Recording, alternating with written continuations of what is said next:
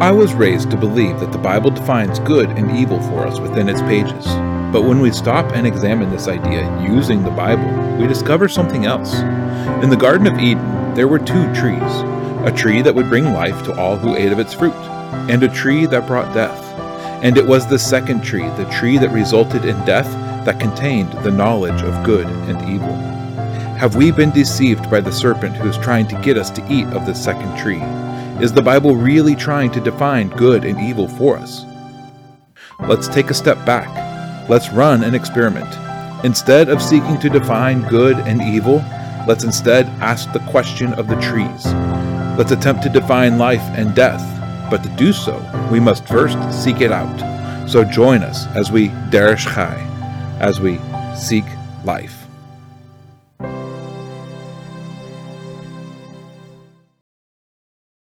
Hey everybody, welcome to the Derish Chai Experiment, the show where we look to the text of scripture and discover the nature of the God of life. Last week, as we opened the book of Exodus, I described the fullness of the meaning of the word name in Hebrew and how this word has way more meaning to it than we usually ascribe to it. We usually understand that this word simply means a series of sounds that we make with our mouths that allows us to identify and to differentiate one individual or thing from another. And while this is indeed an accurate meaning of the word name, even in Hebrew, there is way more to the word name than this. So much more. As we discussed, even in English, the word name carries with it much more than simply an identifying word. And we see this in several ways. We use phrases such as, he has a good name, they have a bad name, to describe an individual's reputation. He made a name for himself to describe an individual's fame. He has one of the most detested names in history to describe the report or renown or even the character of a person. In the name of the law is used to describe the authority that belongs to a person or an organization. And yet when we turn to the Bible, we usually tend to reduce this concept of name to simply the series of syllables that identify one thing from another. Especially when we recognize that God is not a name, but is rather a title or a job description that is ascribed to a divine being. In fact, the word God is rather useless term in most conversations, as it's something that we as humans tend to individualize. If we were to speak to the average American and ask if they believe in God, we'll get a majority of people who respond in the affirmative. Well, of course we believe in God.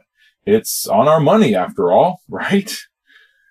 But then if you begin to drill down into the specifics, you'll find that the world has reduced the idea of God to a reflection of themselves for the most part. We, especially here in the West, we tend to define God in as many ways as there are people here in the West. Simply believing in God does not make one a Christian. New Agers believe in God. Muslims believe in God. Pantheists believe in God. Pagans believe in gods. Hindus believe in gods. And then within each of these traditions, there are a multitude of different ideas and understandings of who God is and how he, she, or they operate. And so it's very important for us to realize that if we speak to others about God, we may very well be speaking of two completely different or even opposed ideas of God in our conversation. Their idea and concept of God may be diametrically opposed to our understanding and ideas of God. And so this can make conversation on this matter a bit difficult. Uh, now, in a setting such as this, the word can be very helpful as it helps to avoid unnecessary controversy over specific pronunciations and the ideas of God within the Messianic or Torah observant community are much more aligned with each other than they tend to be out in the world at large. But in the same way, the word God is just a job description more than anything else. The other words that we use to identify him, they're all titles, whether that be Lord, Adonai, Master, Hashem. They all mean simply that. They mean master. Hashem means simply the name, the one in charge. It's a descriptive word. It is not a name as we want to define the word name. These are each titles for God. And yet, if we understand that a name is more than simply the sounds that describe an individual, we'll find that these descriptive words are, in fact, part of God's name. because these words do describe his authority, his power, his role, his character, and more. But they're not the end of the story. There is more to God than simply a bunch of titles and job descriptions, as we'll read in today's text. Last week, as we began this exploration of the revelation of the name of God and all of its meaning and glory as represented in Exodus, we really didn't get to talk much about him. Because the majority of these first two chapters, they're consumed with the origin of the man Moses and the history of Israel since Genesis. And it wasn't until the last two verses that we get the first glimpse of the God of Israel in the text. Now, this week, we will be faced full on with God himself describing himself to Moses and not for the last time. This fateful meeting at the burning bush that has been the subject of so many attempts to define and describe. Today, we're going to be reading this event in its entirety. A whole chapter and a half of Moses speaking to God through the medium of a bush that burns and yet is not consumed. Now let's not forget that this is the very first time in scripture that we read the words of God spoken directly to any man at any significant length. So let's not miss the significance of this as we read through it. God himself is introducing himself to Moses. He's introducing himself to mankind. And there's a lot to take in here. So let's read this text and let's pay close attention to this conversation as it unfolds. And in these words, Let's hear the heart of God that is contained in them. So let's open up to Exodus chapter 3. Exodus 3 verse 1 through 4 verse 17. Now Moshe was shepherding the flock of Yitro, his father-in-law, the priest of Midian, and he led the flock to the back of the wilderness and came to Horeb, the mountain of Elohim. And the messenger of Hashem appeared to him in flame of fire from the midst of a bush, and he looked and saw the bush was burning with fire, but the bush was not consumed. And Moshe said, Let me turn aside now and see this great sight, why the bush does not burn. And Hashem saw that he turned aside to see, and Elohim called to him from the midst of the bush and said, Moshe, Moshe. He said, Here I am. He said, Do not come near here. Take your sandals off your feet, for the place on which you are standing is set apart ground. And he said, I am the Elohim of your father, the Elohim of Abraham, the Elohim of Yitzchak, and the Elohim of Yaakov. And Moshe hid his face, for he was afraid to look at Elohim. And Hashem said, I have indeed seen the oppression of my people who are in Mitzrayim, and I have heard their cry because of their slave drivers, for I know their sorrows. And I have come down to deliver them from the hand of the Mitzrites, and to bring them up from that land to a good and spacious land, to a land flowing with milk and honey, to the place of the Canaanites, the Hittites, the Amorites, and the Perizzites, and the Hivites and the Jebusites. And now see, the cry of the children of Israel has come to me, and I have also seen the oppression with which the Mitzrites oppress them. And now come, I am sending you to Pharaoh to bring my people, the children of Israel, out of Mitzrayim. And Moshe said to Elohim, Who am I that I should go to Pharaoh, and that I should bring the children of Israel out of Mitzrayim? He said, because I am with you, and this is to you the sign that I have sent you. When you have brought the people out of Mitzrayim, you are to serve Elohim on this mountain. And Moses said to Elohim, See, when I come to the children of Israel and say to them, The Elohim of your fathers has sent me to you, and they say to me, What is his name? What shall I say to them? And Elohim said to Moshe, I am that which I am. And he said, Thus you shall say to the children of Israel, I am has sent me to you. And Elohim said further to Moshe, Thus you are to say to the children of Israel, Hashem, Elohim of your fathers, the Elohim of Abraham, the Elohim of Yitzchak, and the Elohim of Yaakov has sent me to you. This is my name forever, and this is my remembrance to all generations. Go, and you shall gather the elders of Israel together and say to them, Hashem, Elohim of your fathers, the Elohim of Abraham, of Yitzchak, and of Yaakov, appeared to me, saying, I have indeed visited you and seen what is done to you in Mitzrayim. And I say, I am bringing you up out of the affliction of Mitzrayim to the land of the Canaanite, and the Hittite, and the Amorite, and the Perizzite, and the Hivite, and the Jebusite, to a land flowing with milk and honey. And they shall listen to your voice, and you shall come, you and the elders of Israel, to the sovereign of Mitzrayim, and you shall say to him, Hashem, Elohim of the Hebrews, has met with us. And now, please, let us go three days' journey into the wilderness to slaughter to Hashem our Elohim. But I know that the sovereign of Mitzrayim is not going to let you go, not even by a strong hand. And I shall stretch out my hand and strike Mitzrayim with all my wonders, which I shall do in its midst. And after that, he shall let you go. And I shall give this people favor in the eyes of the Mitzrites. And it shall be that when you go, you shall not go empty handed. But every woman shall ask from her neighbor and from her stranger in her house objects of silver and objects of gold and garments. And you shall put them on your sons and on your daughters and shall plunder the Mitzrites. And Moshe answered and said, And if they do not believe me, nor listen to my voice, and said, Hashem has not appeared to you? And Hashem said to him, What is that in your hand? And he said, A rod. And he said, Throw it on the ground. So he threw it on the ground, and it became a serpent, and Moshe fled from it. And Hashem said to Moshe, Reach out your hand and seize it by the tail. So he reached out his hand and took hold of it, and it became a rod in his hand. So that they believed that Hashem, the Elohim of their fathers, the Elohim of Abraham, the Elohim of Yitzchak, and the Elohim of Yaakov has appeared to you. And Hashem said to him again, Now put your hand in your bosom. And he put his hand in his bosom. And when he took it out, and see, his hand was leprous like snow. And he said, Put your hand in your bosom again. So he put his hand in his bosom again, and he drew it out of his bosom, and see, it was restored like his other flesh. And it shall be, if they do not believe you, nor listen to the voice of the first sign, they shall believe the voice of the latter sign. And it shall be, if they do not believe even these two signs, or listen to your voice, that you shall take water from the river, and pour it on dry land and the water which you take from the river shall become blood on dry land. And Moshe said to Hashem, Oh Hashem, I am not a man of words, neither before nor since you have spoken to your servant, for I am slow of speech and slow of tongue. And Hashem said to him, Who has made man's mouth, or who makes dumb or deaf or seeing or blind? Is it not I, Hashem? And now go, and I shall be with your mouth and teach you what you say. But he said, Oh Hashem, please send by the hand of him whom you would send. And the displeasure of Hashem burned against Moshe, and he said, Is not Aaron the Levite your brother? I know that he speaks well. And see, he is also coming out to meet you. And when he sees you, he shall be glad in his heart.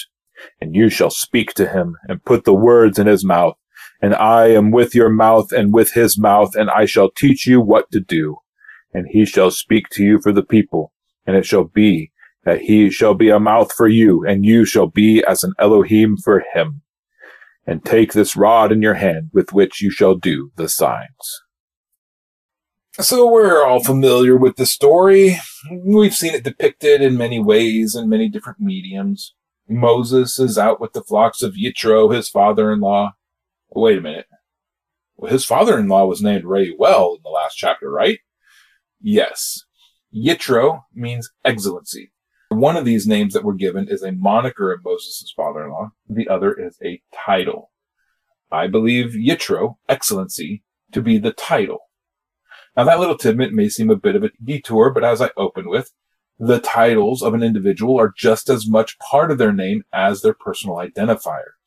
And I believe the text to be highlighting this fact with this quick switch from the personal name just eight verses earlier to his title in the first verse of this chapter. Well, Moses has the flock near Horeb, the mountain of God.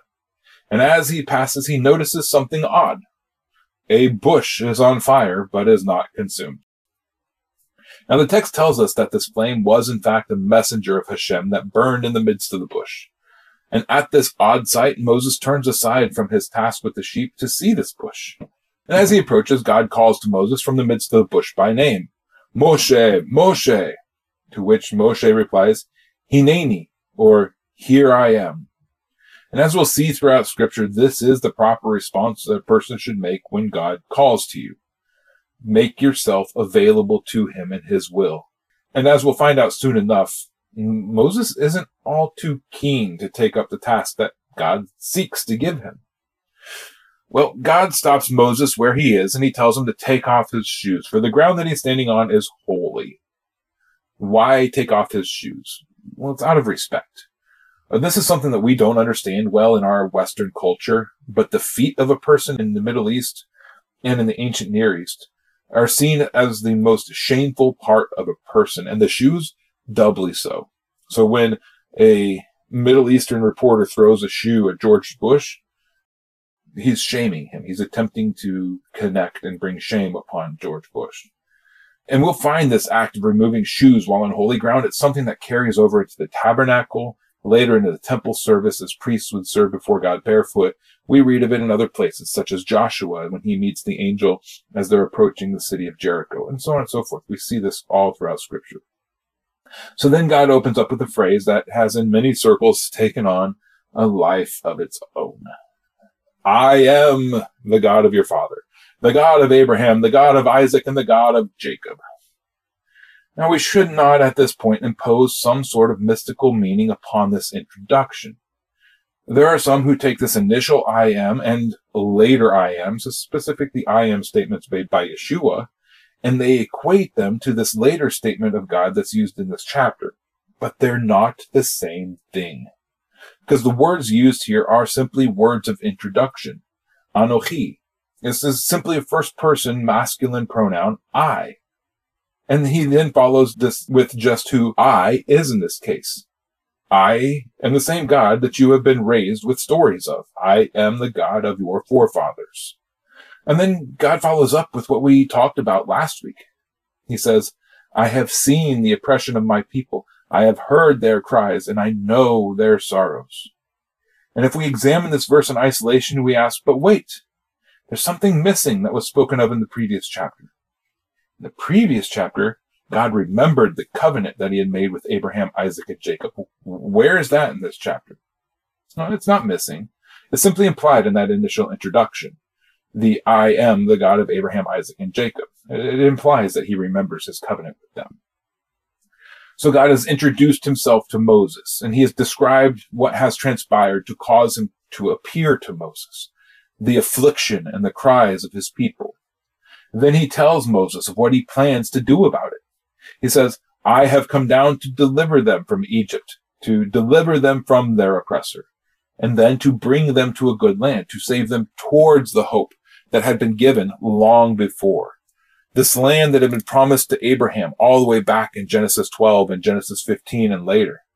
The land that's inhabited by the six nations that will become this list that we will read on multiple occasions of the inhabitants of the land of Canaan and those who have become so ultimately wicked that they must be destroyed.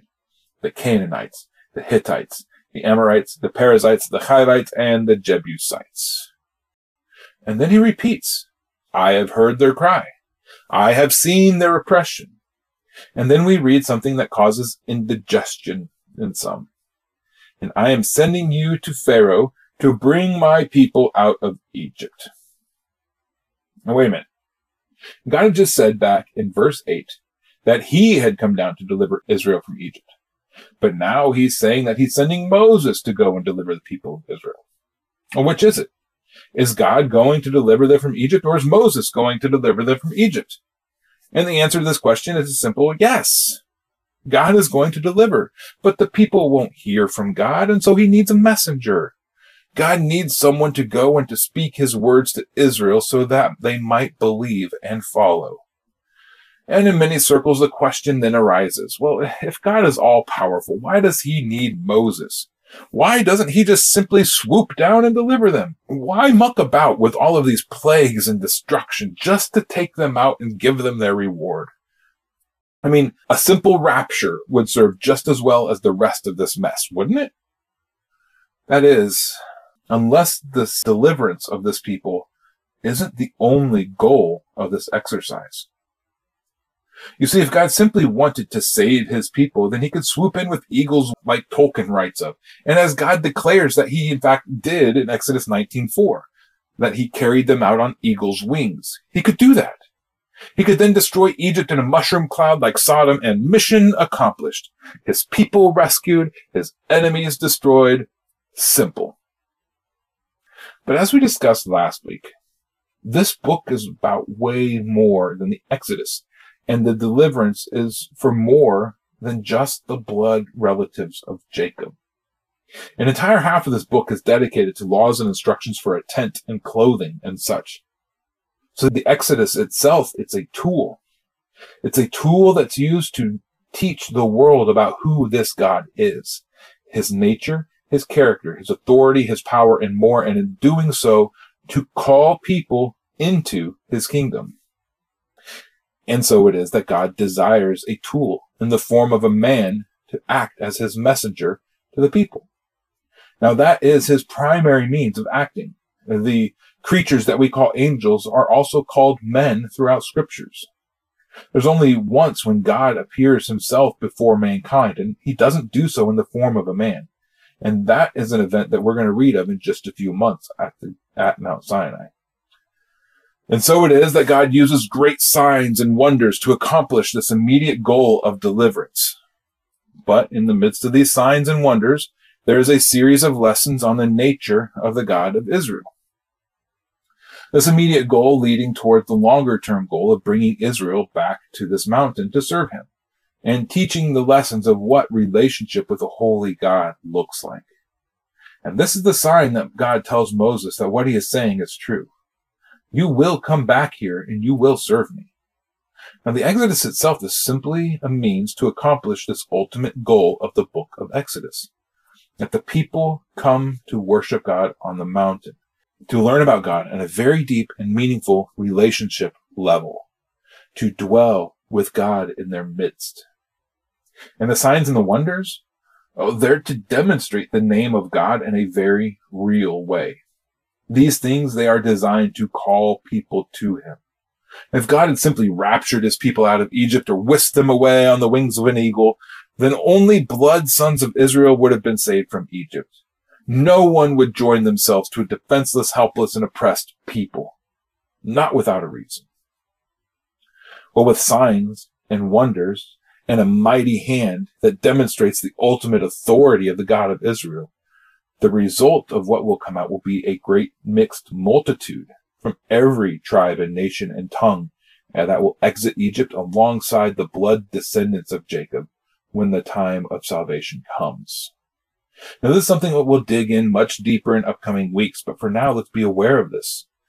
The story of the Exodus from one end to the other is designed to teach us not just of the past, but of our individual present and a future that yet awaits mankind.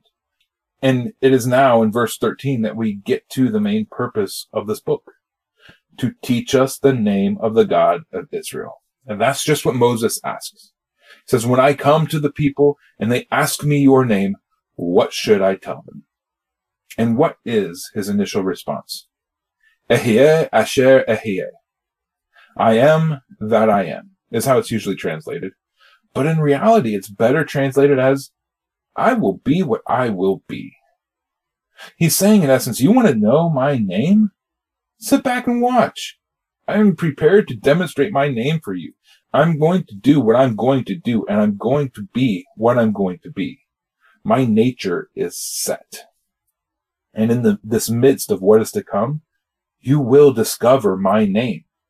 Uh, not simply my identifier, but my name as in reputation, my fame, my honor, glory, power, authority, renown, and everything else. This will soon be revealed. But if you must have an identifier for me that sets me apart from the other gods, then Yod He Vav He is my identification. This is the name of the God of Abraham, Isaac, and Jacob. And this is my identifier and my renown for all generations. You want to know who I am now? Look back on their stories and learn of me. You want to know who I am? Look forward to what I'm about to do in your very midst. All of this combined together, it will demonstrate for you what my name is. And so it is that at this one time, I will enter into discussion from this platform into what the pronunciation of these letters may be. Uh, the fact is that I'm not convinced that anyone knows for sure. And I'm also convinced that the pronunciation is not as important as we tend to want to make it. Now, there are in scholarly circles only two real possibilities of how to pronounce the name of God. One is Yahweh, the other is Yahovah. Now, all others are more than likely not correct, and they're not supported by any kind of scholarship. And there are a whole lot that say, well, it cannot be Yahovah because of vowel markings on Adonai. It doesn't match up. It doesn't fit, unfortunately. If you look into the name of God, I recommend that you examine the evidence of this from both sides to discover the truth of the matter. Because both sides of this argument, they make excellent cases for their viewpoints. And there are huge volumes of information to take in from both sides. If you truly believe that how the name is to be pronounced is important, then I implore you to do your own research from both sides of the argument. Now, what I have witnessed from most who arrive at a belief that the pronunciation is important is that they settle for the argument that they first encounter. And the opposing view is generally shot down out of hand because their favorite teacher shoots down the other side before they ever look into it. And then they never do any actual research for themselves. Don't fall for this. If this topic is so vitally important to you, then search it out for yourself. Listen to both sides of the argument, to all sides of the argument. Frankly, I don't believe this argument to be as important as most make it out to be. Now, there are those who imply that if you don't speak the name correctly, then God will not hear you or respect you when you call on him. In my opinion, this is to treat the name of God as if it were some sort of summoning spell. I'm not going to allow that thought to be voiced without a direct challenge. You cannot summon God by simply speaking his name in a certain way. He will not treat you any less if you get it wrong. Now, there are those who would use the name of God as a bludgeon to destroy their brothers, to get into fights and arguments with each other, and to destroy unity. Again, uh, if this ever crops up in my realm of influence, I'm going to confront it and I'm going to shut it down. We can have civil discussions on this topic, but the moment it turns into a fight or disparaging remarks on someone's sanity, their intelligence, or their faith is called into question because of a disagreement on this topic, it, it'll end. It doesn't need to go that far. We cannot attack our brothers because we have a disagreement on this. There are those who say that we should never even attempt to voice the name of God because it's either too holy to speak or we just don't know it. Again, if this is your personal view, I recognize and I respect your opinion. I don't hold the same opinion. Again, I welcome conversation and discussion, but not at the expense of unity behind the one thing that truly matters. There are too many examples in scripture of men speaking the name of God aloud and in company. And there's evidence even in the Shema that this name was spoken openly at certain times, even in the first century. The name of God is not so holy that it should never be voiced or uttered. Uh, in fact, if we look at the Hebrew, blotting out a name is a curse in the Hebrew mindset. It is holy in that the name should be respected and that it should never be attached to anything that is not part of his character, his power, authority, reputation, and such. To attach the name of God in ways that are contrary to his nature, character, authority, honor, reputation, etc., is to make his name void, or to take his name in vain. And we'll read this a lot later in Exodus 20, that God will not leave unpunished the one who takes his name in vain. And this is, I believe, what is meant by blasphemy to attribute to God something that is not of him. That's a subject for another time that we'll get into later. All of this to say that I do have a personal understanding of the pronunciation of the name of God and how it should be spoken. But I'm not going to tell you what it is. If we have a face to face conversation, we can discuss it. But if you disagree with my view, fantastic. Speak the name as you will, or as you won't, as the case may be. It's on each one of us to choose what we do with his name in the realm of pronunciation because we simply don't know. It is incumbent upon us, however, to ensure that we respect his name when we do choose to speak it, and that we don't use it in vain for personal reasons. Now, I will not think any more or less of you if we disagree on this topic, and I ask that each one of us respect your brothers in the same way. It is my understanding and belief that the pronunciation of the name of God as represented in the Yod He Vav He or the Tetragrammaton serves merely as a means of separating the God of Israel from all other things that men might call God. It gives us that unique word in either case that we can attach to those many attributes of God. as we build our understanding of God as revealed in scripture. The name is what allows us to separate the God of creation, the God of scripture, and the God of Israel from all of the wannabe gods out there. There is no magic in proper pronunciation. That's not the point and it never should be. Because to treat God's name in that way is in fact to make it vain, regardless of how right you get it. And that's all I'm going to say about this subject of the pronunciation of the name of God. It's unimportant. So let's move on. So it is after this revelation that God tells Moses to go to the elders of Israel to repeat what we've already read. The God of Abraham, Isaac, and Jacob, remembering the covenant, has appeared to me. He has seen your affliction, and he's going to bring you up out of Egypt and bring you into a fertile land that is currently occupied by those six nations that become a byname for the enemies of Israel. Once the elders believe you, and they will, he is told, you are all to go to Pharaoh and deliver this message.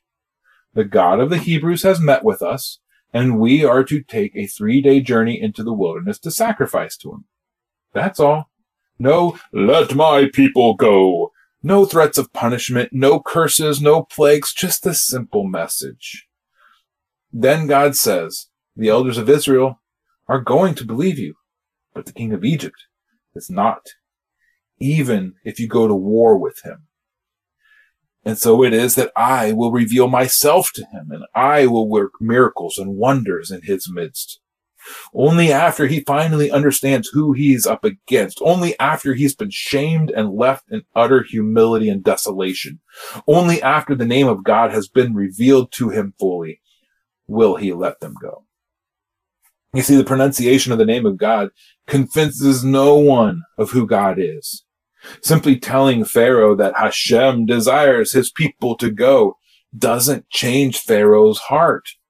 It's only a real encounter with this God that changes his heart. It's a demonstration of God's name and action that the nations will finally believe. And that is important to remember for each of us. Revealing that God has a name, revealing what you believe God's name to be, these things convince no one. It's only a real encounter with the God of creation that brings a person into action in accordance with that God.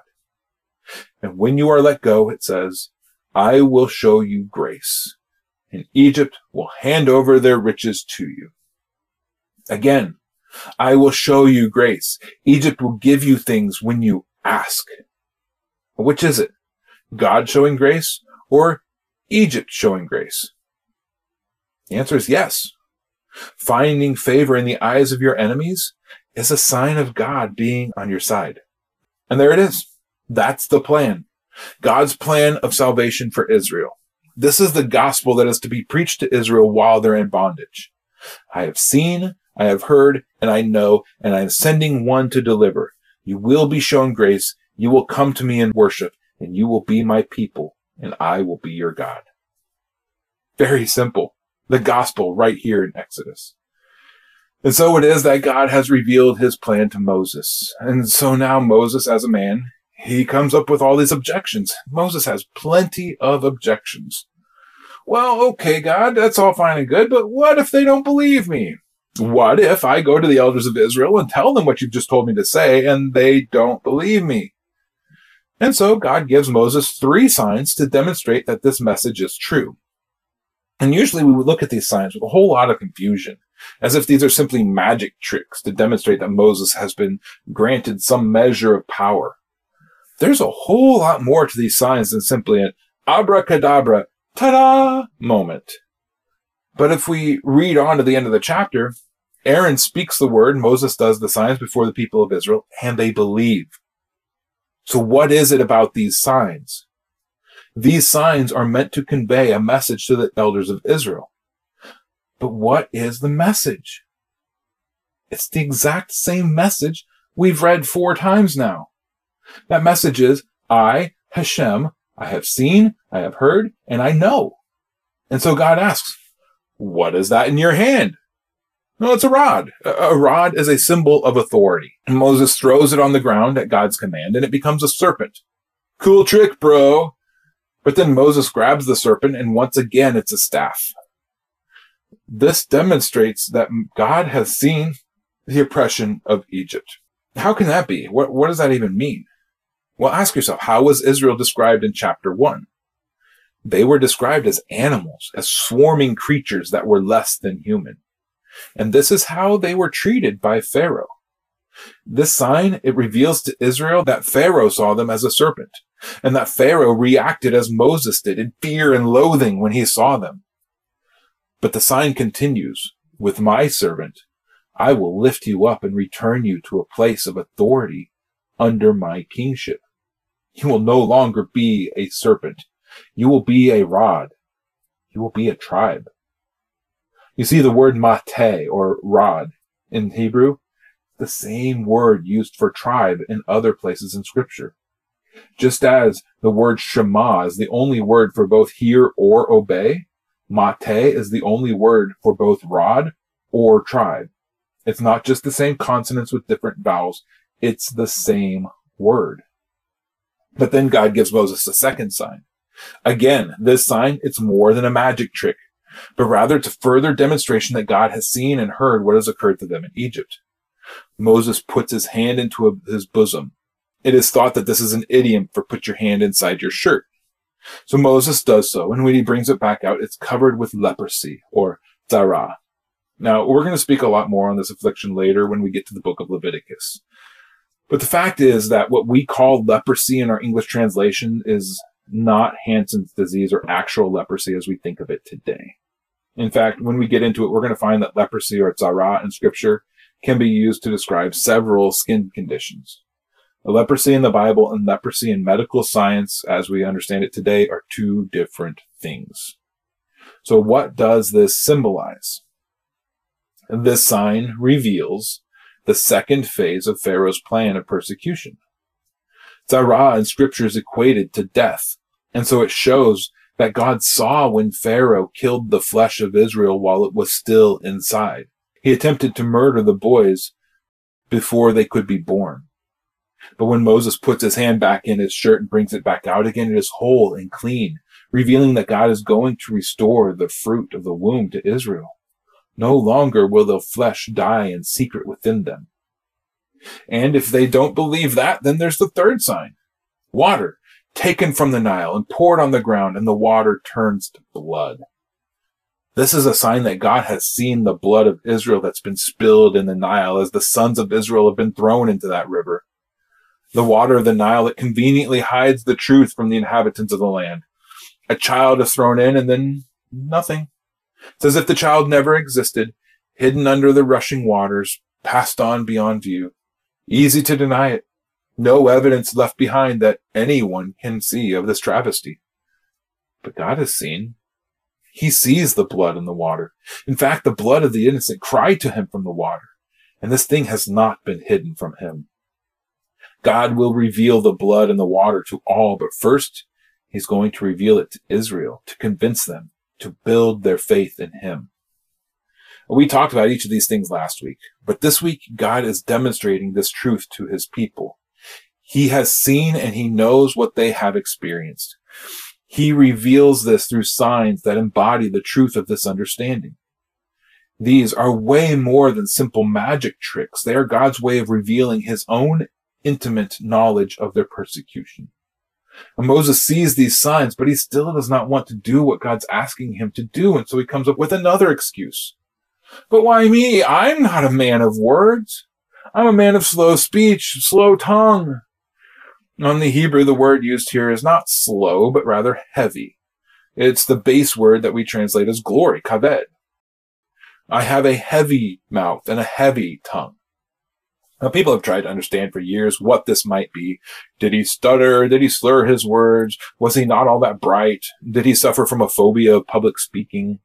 We don't know. Frankly, we can't know, and it doesn't matter. Regardless of Moses' own thoughts on his shortcomings, God has chosen him to accomplish this task.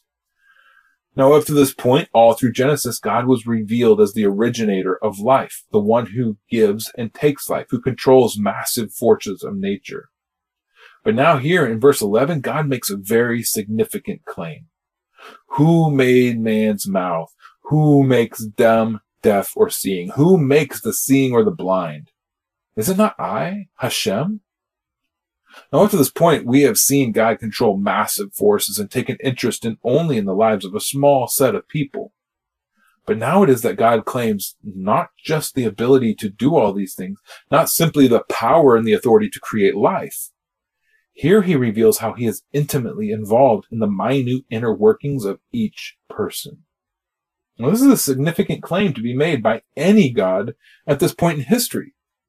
I mean, the gods were fickle. They were disconnected. They were not interested in the affairs of men, especially something so intimate as the formation of the inner workings of each man. Today we take this for granted, but for Moses, this would be an earth shattering revelation. God is intimately involved to the point that he determines who is deaf and who is blind. But even at this revelation of the fine tuned control from Hashem, Moses still does not want to take this task. He tries one more time. Please, God, choose someone else to send. Don't make me do this. I don't want to go. And it's only now as Moses continues to question, continues to object, that God begins to get angry. And so it is that God, he relents a little.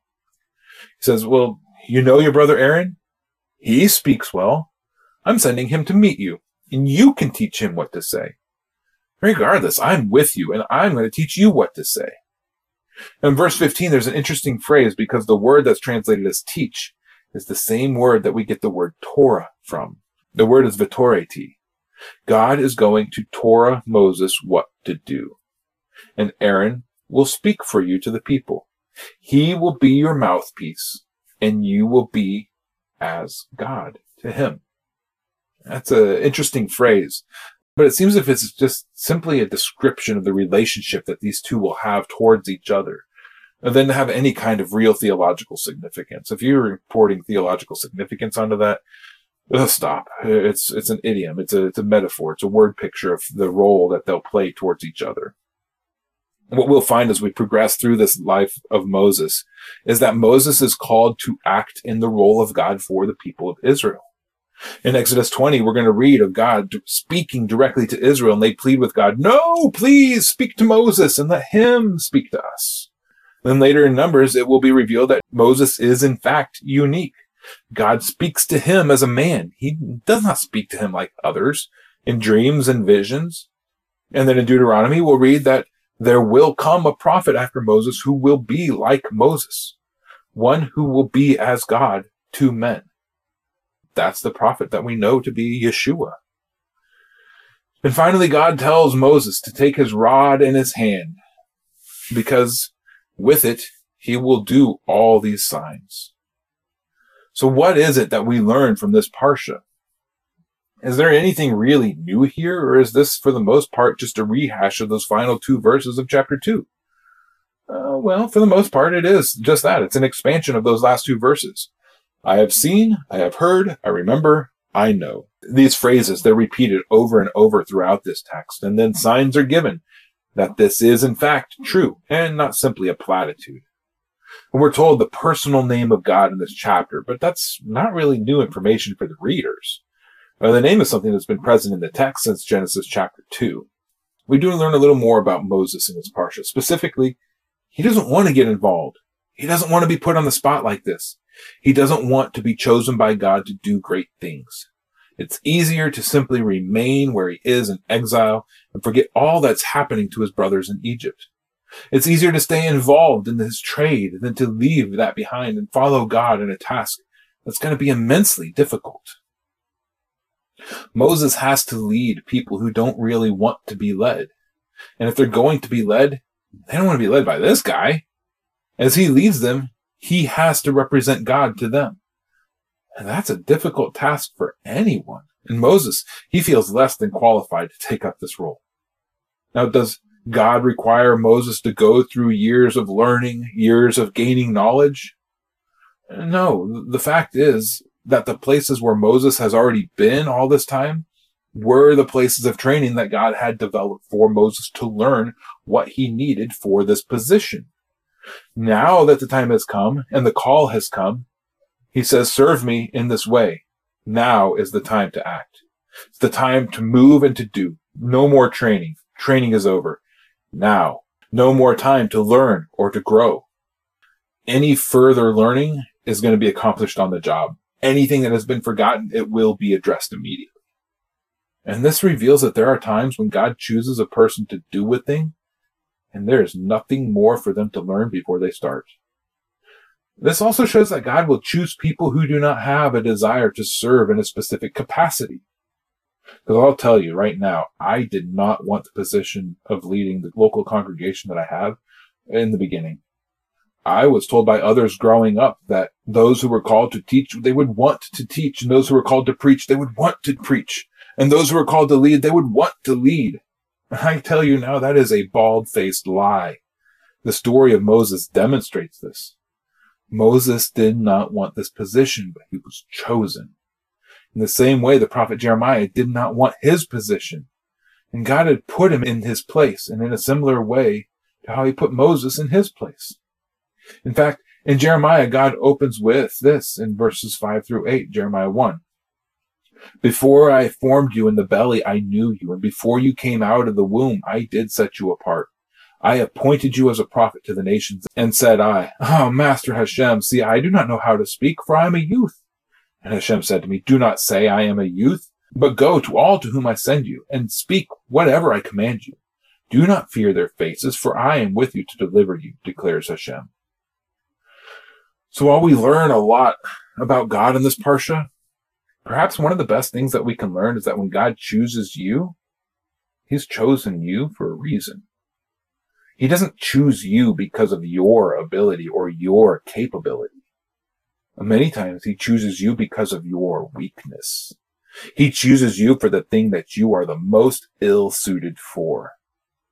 God chooses for his purposes, not because you're fully equipped or capable of doing the task. If you were, you wouldn't need God.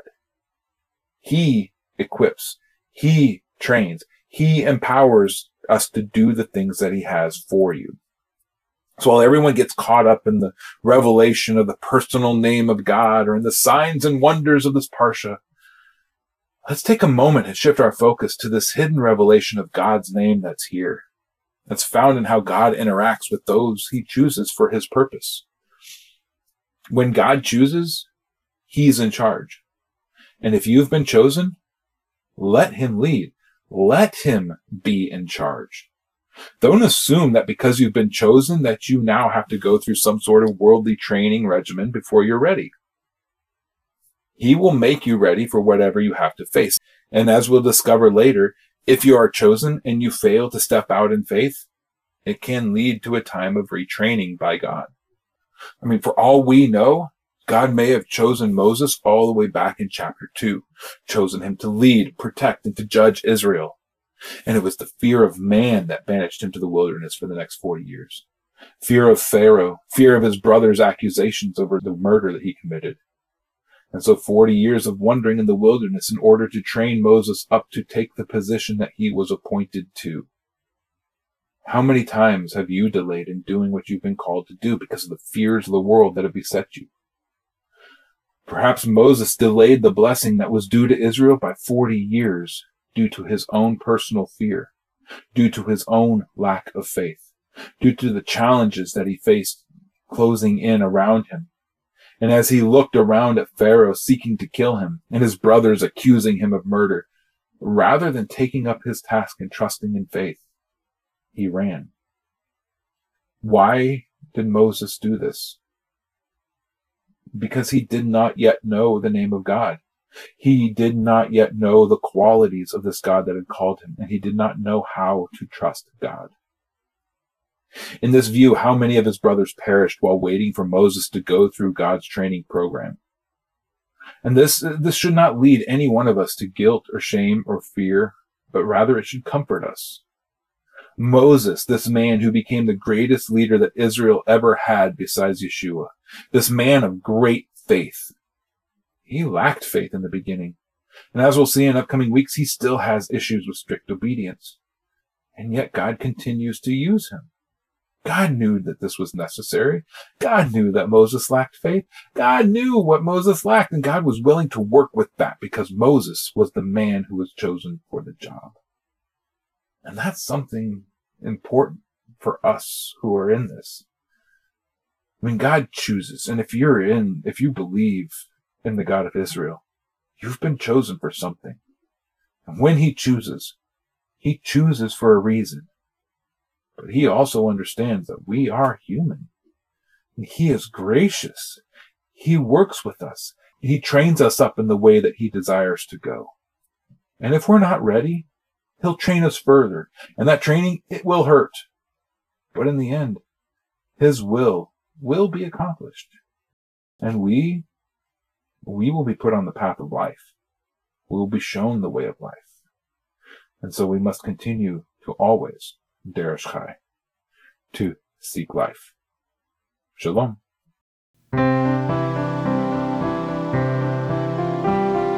Thank you for tuning in to Derish Chai. If this content has blessed you and you would like more, please consider subscribing, liking, commenting, and sharing with others.